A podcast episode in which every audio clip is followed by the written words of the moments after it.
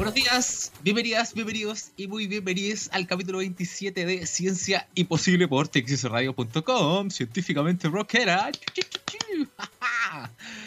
Es rico poder volver a hablar de Star Wars en este programa. Siempre hay hartos acontecimientos. Recordar que Star Wars no es ciencia ficción, es más space opera y todas esas aclaraciones obvias a estas alturas para, algunas personillas.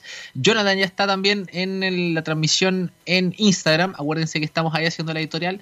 Y después seguimos el resto del programa por TXS Radio, por la página que lo dejé ahí. ¿Cómo está Gabrielcillo el día de hoy? ¿Todo tranquilo? ¿Listo para comenzar con el cambio de hora? ¿No? Quiero esa hora. Es como que te quitaron una hora de vida. Esa es la verdad. Así como que viajaste en el tiempo. Y esa hora nunca la viste. Qué terrible no es tan agradable viajar en el tiempo, ¿cierto? ¿Qué más está acá? Elisa Artista, fue en su Benjamín Galás, eh, Katy Pure, mira, me estoy poniendo el día con todos los podcasts. Ah, pero buenísimo, ¿no? Entonces te voy a enganchar con el día de hoy. ¿ah? Cecilia Reinaldi, Cata Martín también, Alecita, eh, de Físico Oficial, ¿ah? está subiendo unos buenos videos. ¿ah? Raciel Corps también está con, nosotros. Revisen esta, ese paralelo entre ciencia ficción y One Piece que están haciendo en el Instagram del Físico Oficial. Cosmonauta Araya también, Benjamín Galás. 7 de septiembre, capítulo 27 ya de esta segunda temporada. Comenzamos al tiro con efemérides porque tengo unas bien sabrosas. Estas están dedicadas a, a mi amiga Catamarín. El 7 de septiembre de 1885 ocurren dos hitos que son en líneas de tiempo alternativas. En la que está al principio de Volver al Futuro 3, eh, Emmett L. Brown muere por un disparo en la espalda realizado por Buford Tanner tres días antes por un asunto de 80 dólares, que era un whisky de Kentucky y un caballo, que tuvo que matarlo porque eh, lo votó. ¿ah? Y fue enterrado por su querida Clara Clayton, de lo que se enteran eh, de mala forma en 1955 eh, un joven Doc y Marty. Cuando efectivamente eso cambia y se corrige, el 7 de septiembre eh, Marty viaja de vuelta desde 1885 de nuevo al 26 de octubre de 1985 a través de la línea del tren esa famosa, famosa escena con los prestoleños, con el Doc salvando a Clara, no regresando al presente al tiro, y donde finalmente se destruye el DeLorean. Spoiler, 30 años, spoiler. donde finalmente se destruye el DeLorean y eh, vemos que se cierra la trilogía. ¿ah? Eso es la parte más oficial.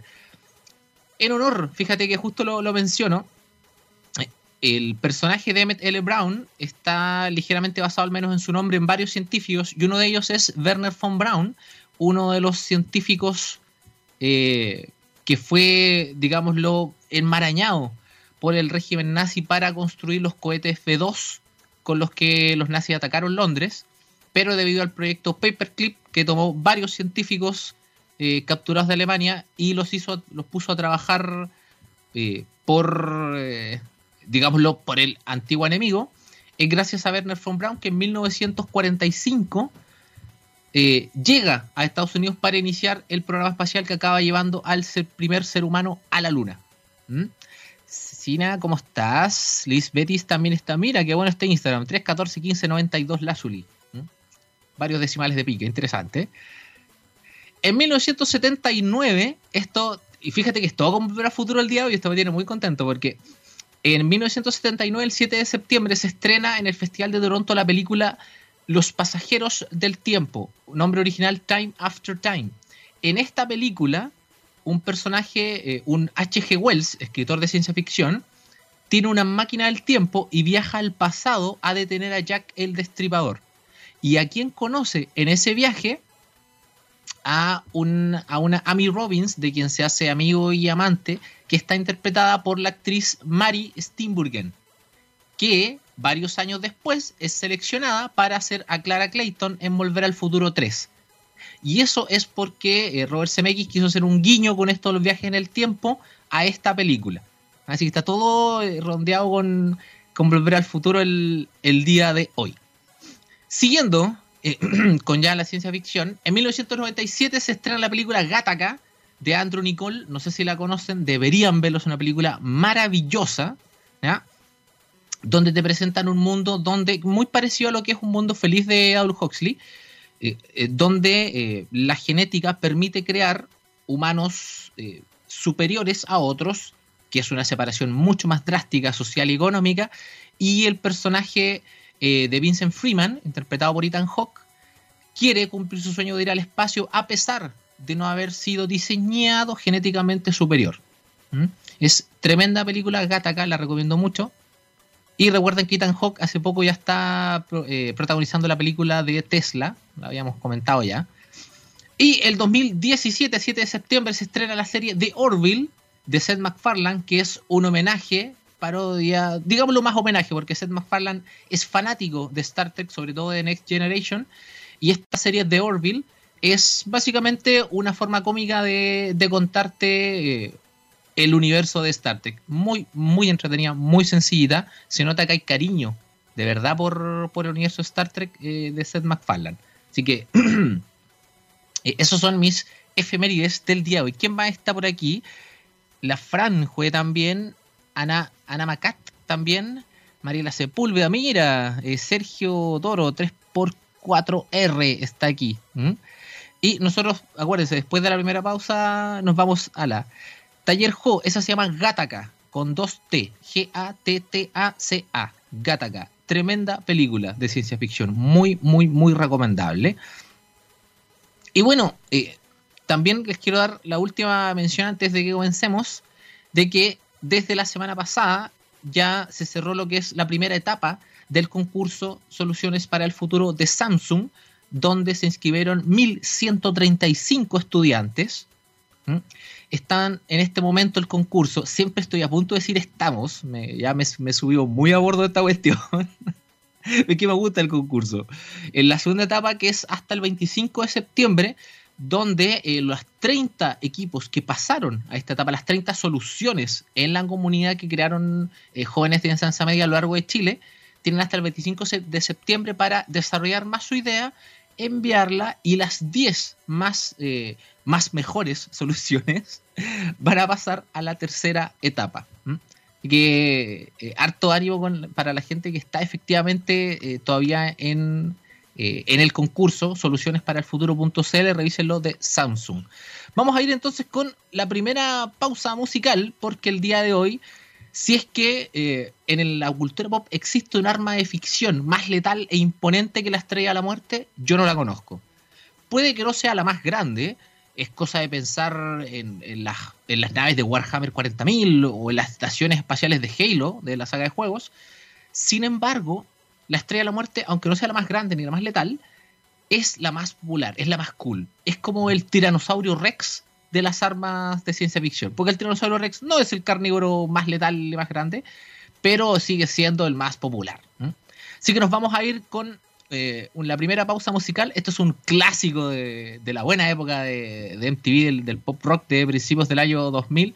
Esto es The Bloodhound Gang de Bad Touch. Y seguimos acá en Ciencia Imposible por txsradio.com. Gente de Instagram, vayas a la página. Ya estamos entonces comenzando el Ciencia Imposible oficialmente solo en txsradio.com, científicamente rockera. Estábamos con ese temazo. Era, insisto, era una época eh, dorada de, MTV, dorada del pop rock. De, con este tipo de, videos estábamos todo el día hablando en el colegio. Oye, ¿viste el video de los, de los disfrazados de mono? y hablábamos de The Blood Code Gang. ¿ah? El día de hoy, como dije, toca hablar de la estrella de la muerte. Hay hartas cosas interesantes. Y fíjate que yo hice tres, eh, tres etapas en las que les voy a conversar esto el día de hoy. La primera es sobre el tamaño y la gravedad. Vamos a hablar de la estructura, un poquito de la composición. La segunda es sobre el movimiento mismo de la estrella de la muerte, porque también es un, es un vehículo, es una estación espacial, pero es un vehículo que se mueve, que viaja por el, por el espacio. Y finalmente, en el cierre vamos a hablar de la energía, o sea, de cuánta energía producen eh, su, eh, este super láser destructor de planetas de la escoria rebelde, el Rebel Scum. ¿Mm? Me hubiera gustado tener una capucha hoy día para hacer como, como Dark Sidious, ¿ah? pero no me daba, el Dark Sidious no tenía tanto, tanto pelo. La estrella de la muerte, que es, digámoslo, la, joya de la corona del imperio en, Una Nueva Esperanza, por allá por finales de los años 70, es esta es, una estación espacial tan grande que perfectamente puede ser confundida con una luna. De hecho, eh, en cálculos, esto son varios cálculos con varias estimaciones, pero eh, digo yo que están bastante cercanos a lo que vamos a poder ver. Si la estación eh, tiene en radio, porque es básicamente una pelota, su radio varía entre 60 a 80 kilómetros. ¿Por qué digo que varía? Porque en algunas fuentes dice que tiene 120 kilómetros de diámetro y en otras que tiene 160. Entonces, de 60 a 80 los cálculos los voy a hacer con 70 kilómetros de diámetro. Perdón, de radio, solo de radio, desde el centro hasta un borde. Si estuviera la estación, eh, la Estrella de la Muerte, en la misma altura que está la Estación Espacial Internacional, nosotros veríamos en el cielo algo 40 veces más grande que la Luna. Imagínate esa imagen, como esa, eh, algo así como eh, estrella de la muerte llena y veríamos un disco gigante en el, en el cielo. Sobre su masa no hay un número claro porque nunca queda eh, bien establecido cuál es el metal principal. Yo acá realicé dos, eh, dos assumptions. Primero, que um, está hecho principalmente de acero, me parece el metal de construcción más, más sencillo. Podría ser otro, ¿por qué no? Es, otra galaxia y, hay mucha más tecnología. Pero hay dos versiones de todos estos cálculos. Sabemos que la estrella de la muerte no es una esfera maciza. Hay cálculos que voy a realizar pensando que la estrella de la muerte es una esfera gigante de acero de 70 kilómetros de radio pero sabemos que tiene niveles internos, que tiene bases, que tiene habitaciones, que tiene pasillos, que tiene reactores. Entonces uno puede pensar que al menos el 40% de todo eso es espacio vacío. Y solo el 60% de esa esfera realmente tiene masa. Como para que yo les voy a ir explicando cuándo uso uno y cuándo uso otro. Mira, aquí ya Catalina Marín me está enviando una, una preguntilla que quiere saber sobre la gravedad. Así que vaya, vamos a ir primero. Solo para que se hagan una idea, 70 kilómetros de radio en la Estrella de la Muerte, la Luna tiene 1700 kilómetros de radio. Tiene una, tiene 150, 150 veces más, eh, más grande, es gigantesca en comparación. ¿Mm? Ahora bien, conversemos al tiro sobre la gravedad. En la Estrella de la Muerte, si pensamos en que es una esfera maciza, solamente podríamos tener gravedad en su superficie, solamente podríamos pararnos encima. Pero si pensamos que es de acero y que tiene 70 kilómetros de diámetro, eso no generaría la gravedad suficiente para poder caminar por encima, implicando que todo lo que vemos son humanos o humanoides de fuerza similar. ¿Ya? Entonces, tiene que tener otras, tenemos que hacer otra, otra cosa. Por sí sola no tiene gravedad. Y eso es pensando que es una esfera sólida, insisto. ¿Mm? Tendríamos eh, que generar una gravedad artificial. Es muy fácil, entre comillas, yo voy a ir desglosando esto, si es que la hacemos rotar.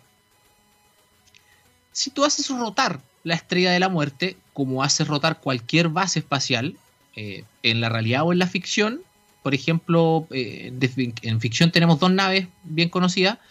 Eh, la Estación Espacial en 2001 decía el espacio, esta, esta doble como una rueda de bicicleta. Y tenemos, por ejemplo, esta eh, gran nave en The Martian, cuando lo van a rescatar, que también está rotando. Esa rotación genera una fuerza ficticia que se llama fuerza centrífuga, que te tira hacia el exterior de la rotación, hacia el exterior del centro de giro, por lo que en el borde de esa rotación tú tendrías una gravedad simulada. Para, para una esfera, digamos una esfera hueca, de 70 kilómetros de radio, como la estrella de la muerte, tendrías que hacerla rotar a 0,1 revoluciones por minuto, que es súper realizable, para que en ese borde interno tuviera una gravedad como la de la Tierra. Pero sabemos que la estrella de la muerte no tiene esa estructura esta esfera que rota, yo no estoy caminando por dentro y no hay nada más. En el centro tienes el reactor central, de ahí sale el cañón para el super láser, eh, tienes una eh, forma de tienes varias formas de llegar a la estrella de la muerte este, estacionándote desde afuera, si es que vienes del espacio. Entonces, esa no es la forma. Ah, qué raro que utilice esa, frase, me, carga, pero, pero esa no es la forma real de la estrella de la muerte. Podríamos nosotros, eh, nosotros sabemos que es una especie como de repisas, así la hemos visto, como si fueran varias repisas. Pero incluso si es que la, la estrella de la muerte fuera una esfera hueca que rota, tampoco podríamos caminar por todo su interior. Solamente podríamos caminar en una especie de anillo, una zona en forma de anillo, que es la que está rotando porque es ahí donde se produce el máximo de fuerza centrífuga. Si caminamos por otro lado, por donde no está rotando, va a ser una, eh, una fuerza menor. O sea, podríamos perder peso si nos vamos acercando hasta la...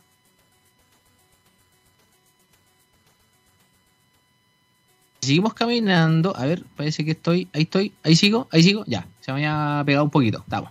Me está saboteando Darth Vader ya. Pero si yo camino desde ese, desde ese anillo de rotación hacia el centro de rotación, voy a llegar a un punto en el centro de rotación que mi peso va a ser cero. Entonces tampoco puedo ocupar ese movimiento, eh, ese buen movimiento. La forma más ideal de que la estrella de la muerte pudiera simular su gravedad tendría que ser una esfera con eh, varios eh, sectores por todos lados, pero justo en el eje donde rota, ahí hay unos anillos concéntricos, cada uno que rota a una velocidad distinta del otro, y eso generan gravedad simulada y distintos niveles. El resto de las estructuras no es necesario eh, que tengan una, un, peso igual al de la Tierra porque es mecánico. Eh, las mismas radiaciones o, no sé, los cañones de protones que tengan no necesitan, no se ven afectados mayormente por el peso de algo así.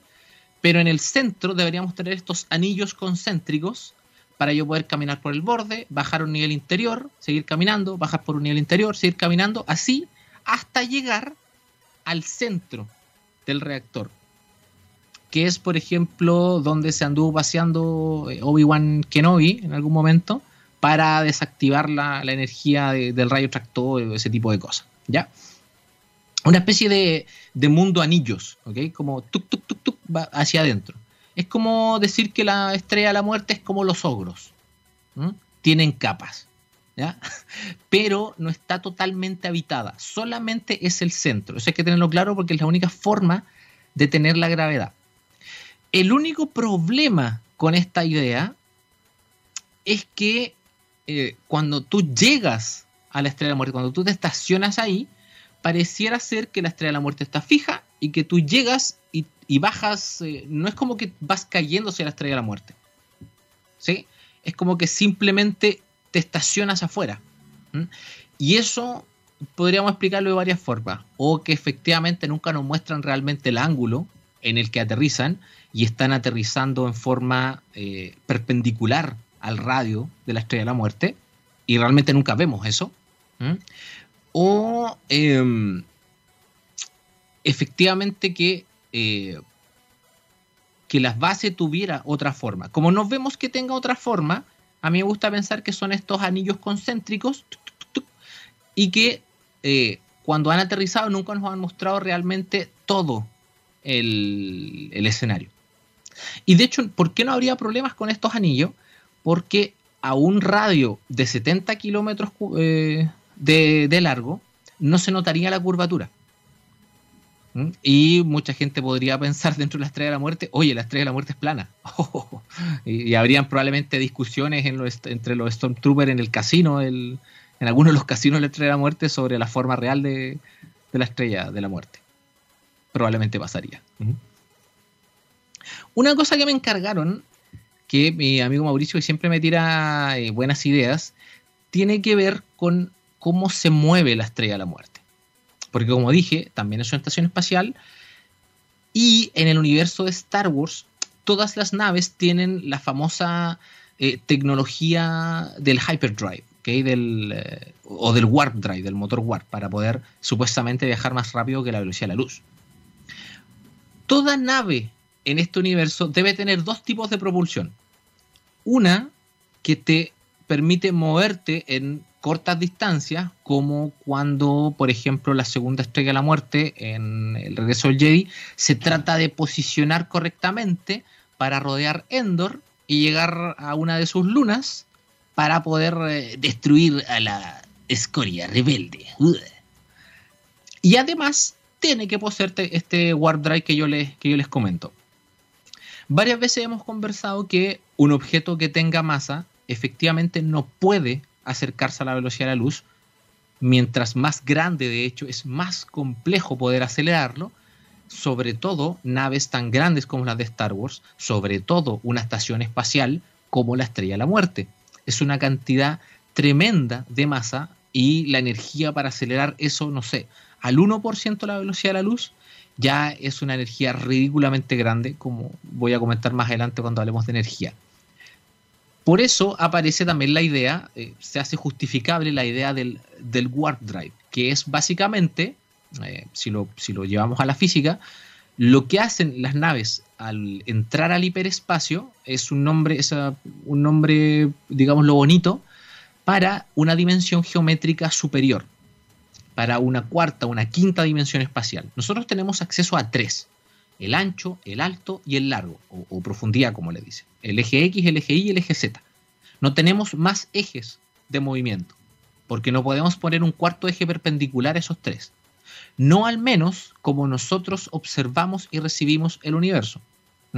Existen hipótesis que hasta ahora aguantan bien en el papel, pero no podemos todavía comprobarla experimentalmente, sobre dimensiones eh, superiores eh, a nivel físico. No estoy hablando como de, las dimensiones del Doctor Strange, Estoy hablando de, eh, de, acceso a, de moverte a. Piensen ustedes, la hay una famosa obra que se llama Planilandia, Flatland, donde un montón de seres viven, un cuadrado, un triángulo, esos son los protagonistas, protagonista un cuadrado, que viven en un mundo plano de dos dimensiones e interactúan con objetos en la tercera dimensión. Y esto siempre es entretenido a reflexionar, porque si tú eres un cuadrado y estás en un 2D, una figura que esté en un, en un mundo en tercera dimensión no la vas a ver a menos de que esa figura eh, interactúe con tu plano, con el plano en el que tú existes. Si un cuadrado, traten, traten de hacer este ejercicio, mira, lo vamos, lo vamos a hacer de a poco.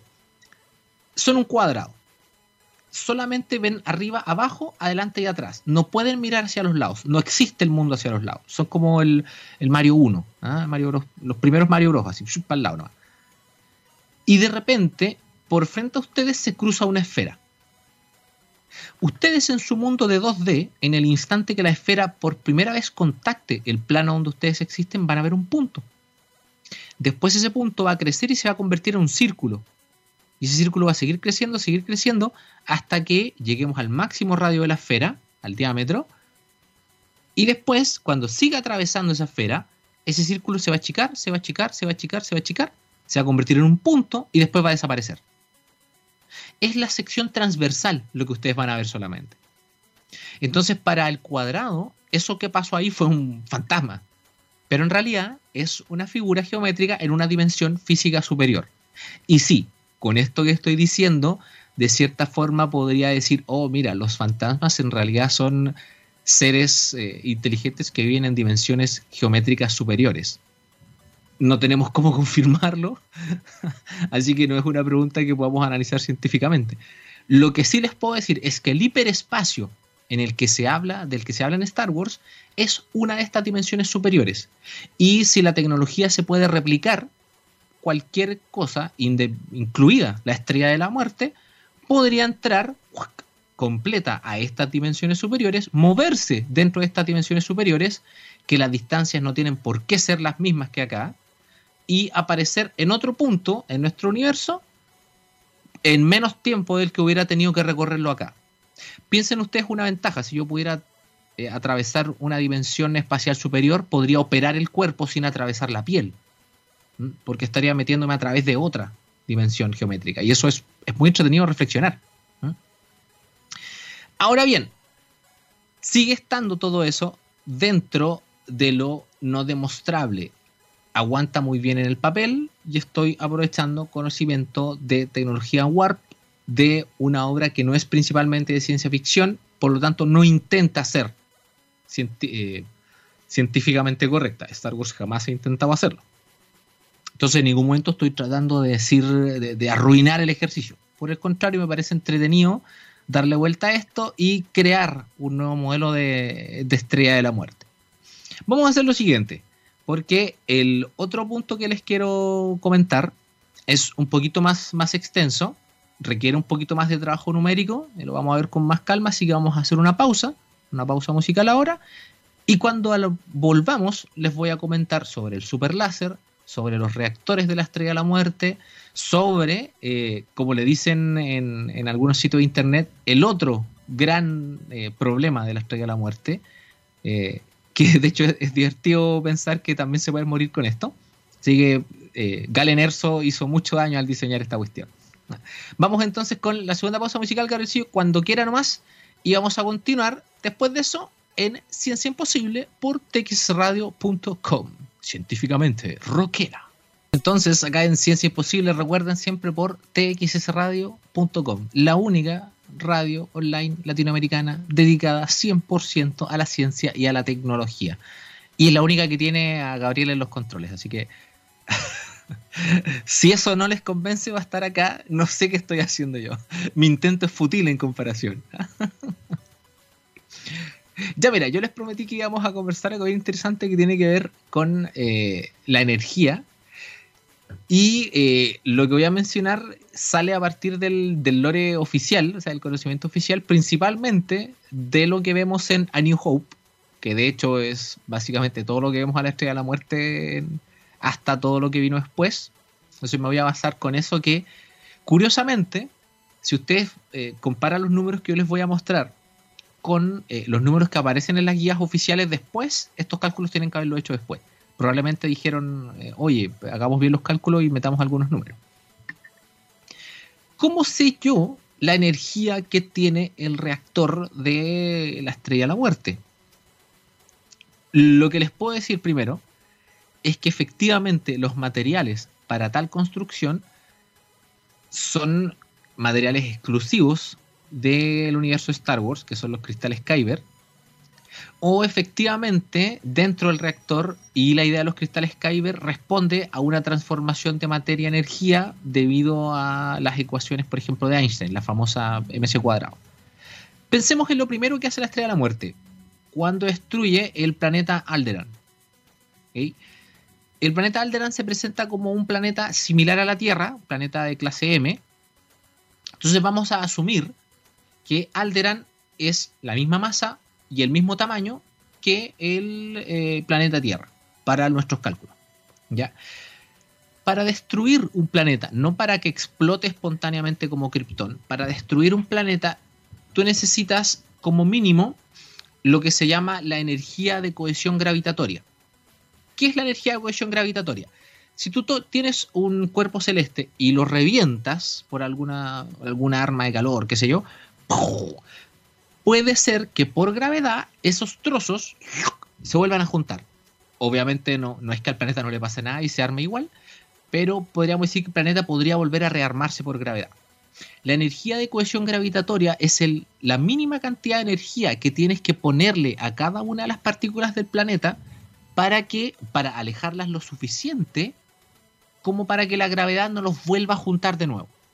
¿Mm? O sea, le pones como mínimo esa energía y sale hacia todas direcciones los trozos y no se vuelven a juntar, que es lo que vemos que hace efectivamente la estrella de la muerte. Entonces vamos a calcular, y ojo, esa es la energía mínima.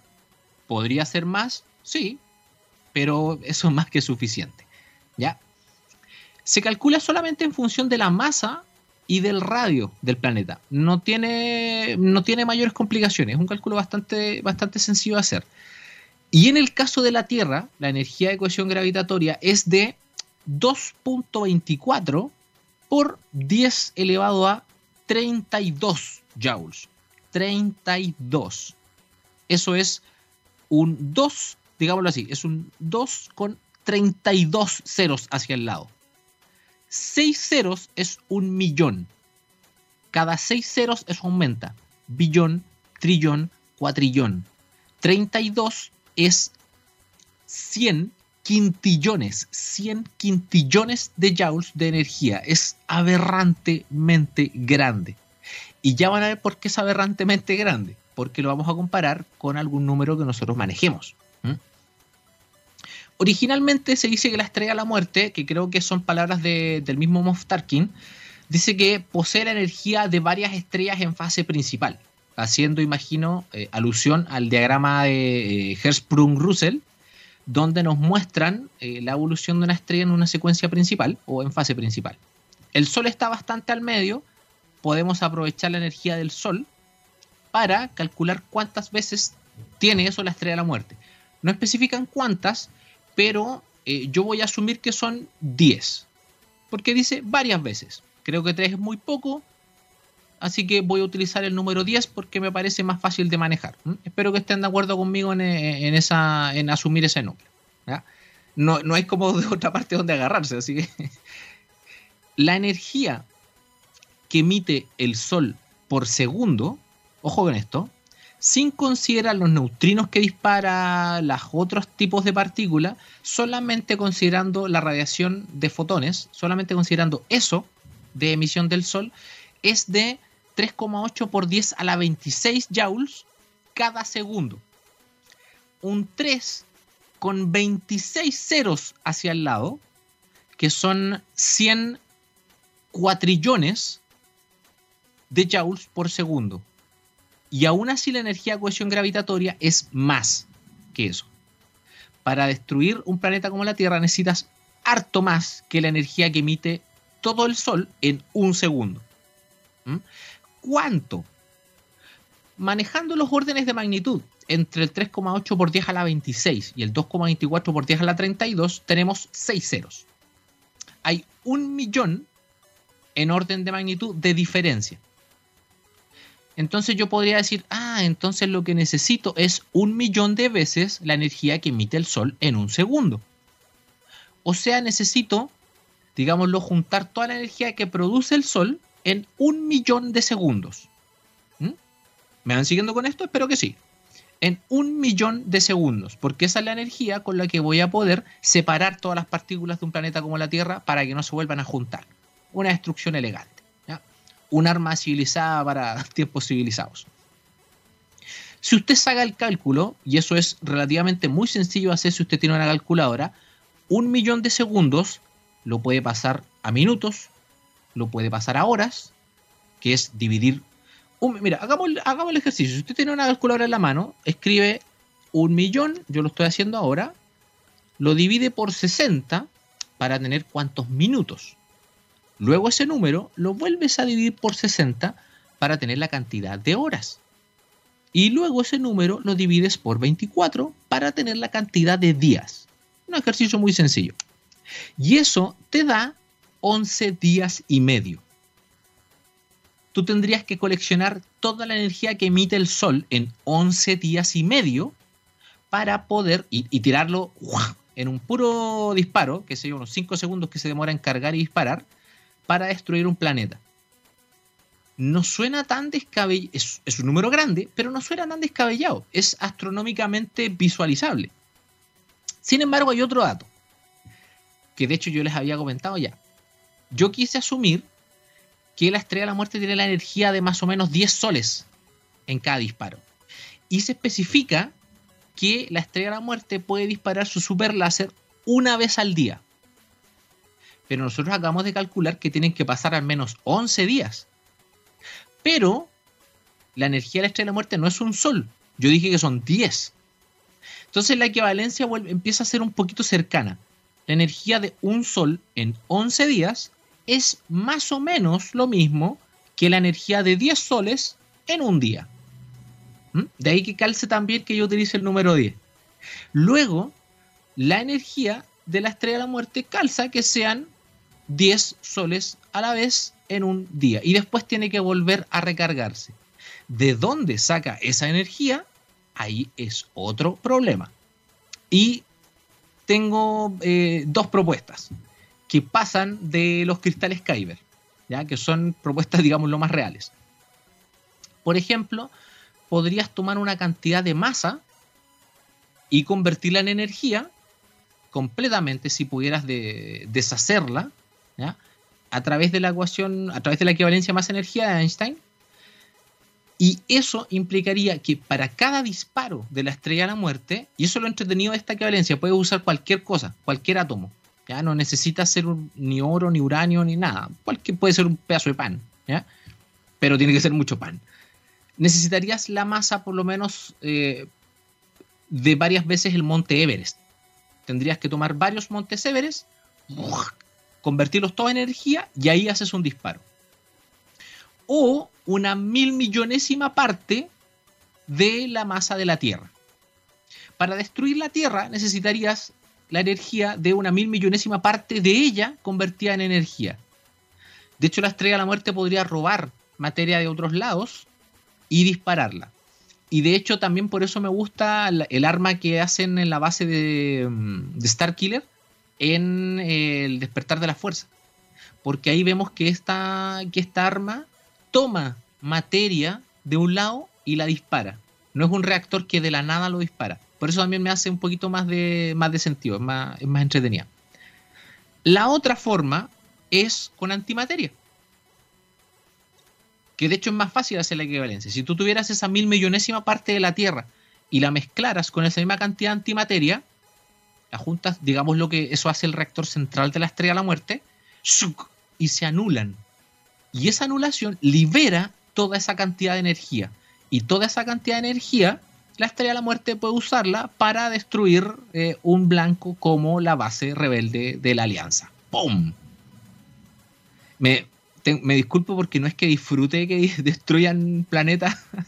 Mira, yo en general cuando analizo la ciencia ficción y la física tengo que reconocer que nunca, nunca me han gustado las armas. Me cargan, estoy completamente en contra de ellas.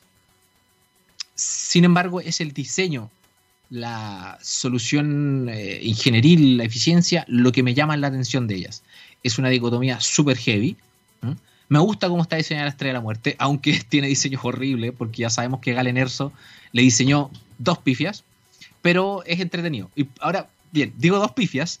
Sabemos que una es disparar un. Eh, disparar misiles de protones a través de este, de este canalcito que él dejó que podríamos llegar otro día a conversar de cómo funciona eso, cómo funciona un misil de protones, un torpedo de protones, perdón.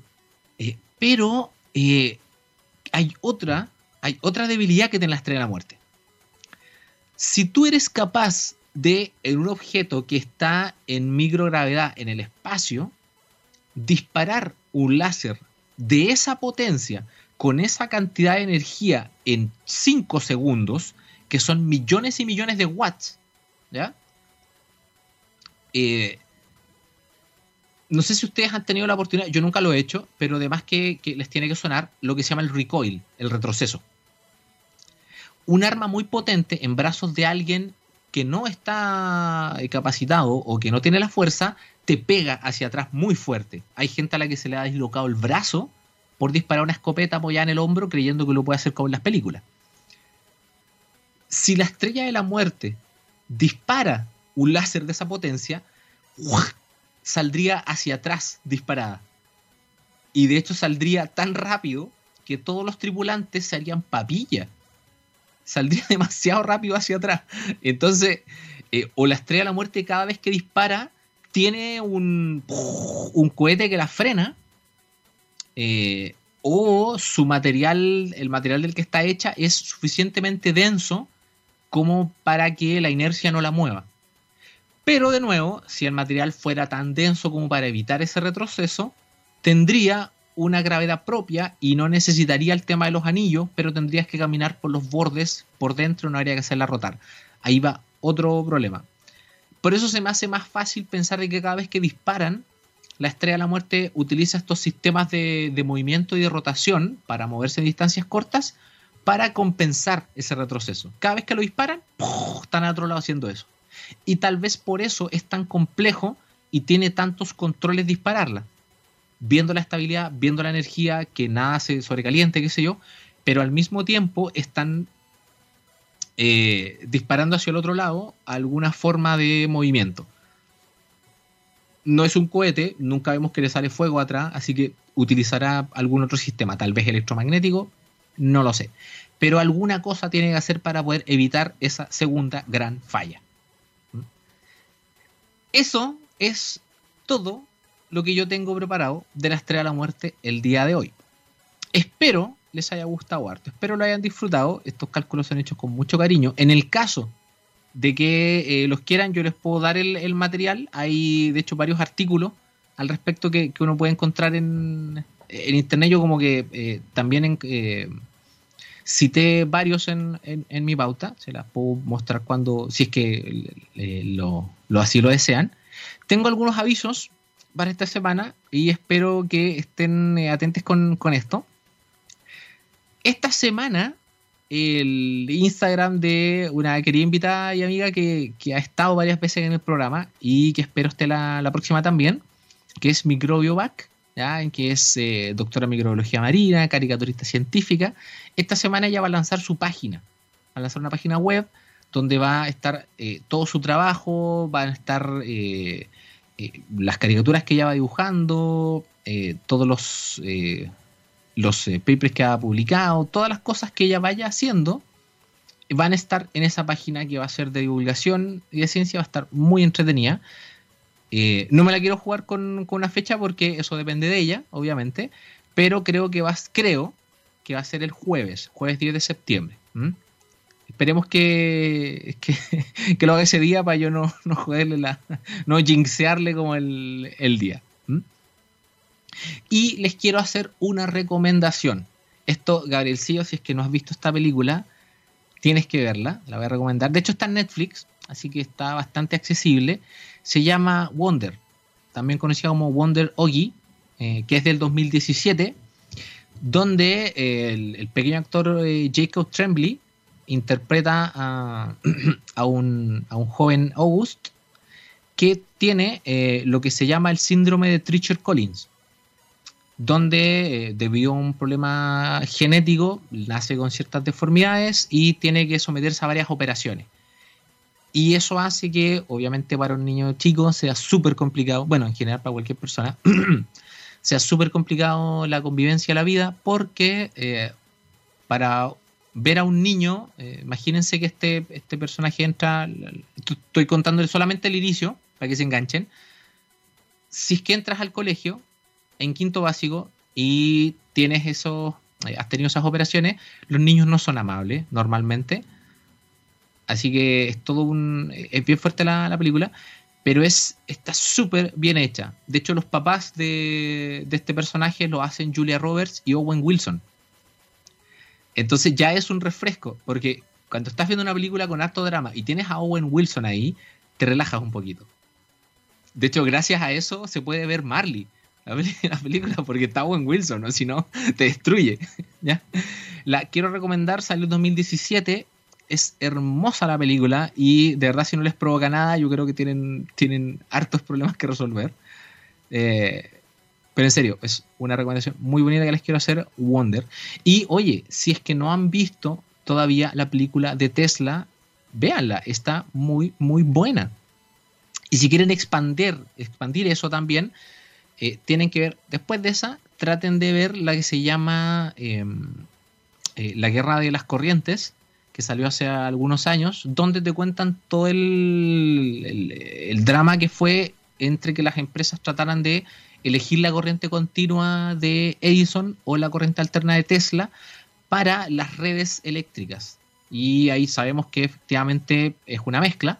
En las casas hay corriente continua, corriente que va en una pura dirección, pero el alambrado exterior es corriente alterna. Significa que va medio segundo hacia un lado y medio segundo hacia el otro, la corriente.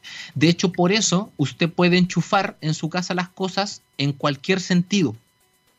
Nunca hay un positivo o un negativo en, los enchufes. Hay una fase y un neutro, ¿ya? Que es donde originalmente viene la corriente, pero no es un positivo. Ojo con, con eso, no hay que confundirlo, ¿ya? La corriente viene por un sentido, pero al momento que se enchufa y se cierra el circuito, empieza a ir de un lado hacia otro. Eso para que lo, para que lo tengan más clarito.